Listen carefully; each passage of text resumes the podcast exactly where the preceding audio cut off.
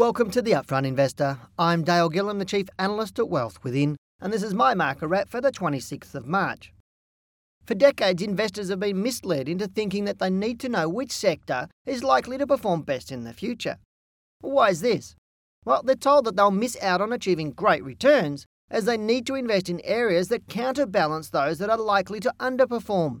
Or in other words, when one sector is going down, another will go up to balance out your portfolio.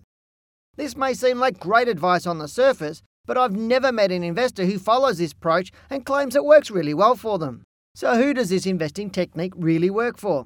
I suspect this thinking benefits the brokers in the industry who are able to increase their turnover and profits, as clients are more likely to buy and sell.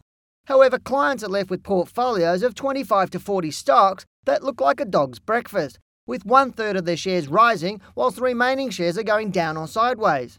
Not to mention a lot of unnecessary paperwork and costs. All of this leads to poor returns, which need not be the case, because if all an investor did was to get rid of the shares that fell away, they would get a better return.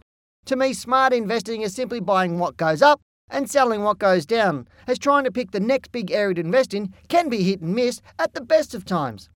So what can we expect in the market? The Australian market moved up again this week to create the sixth consecutive rise since the low of four thousand four hundred eighty-three points, which it achieved in February. During this time, many stocks have commenced their run-up off the recent lows. However, the market has only just broken the high it achieved back in October two thousand ten. So what does this mean for investors? The index and the stocks within it have essentially not grown much in value during the past six months, and therefore portfolio returns would not have changed much in that time. But this is all about to change. The longer the time the market rises off the February low, the higher the probability for the continuation of this rise towards the top end of my target range of between five thousand and five thousand two hundred points over the coming months.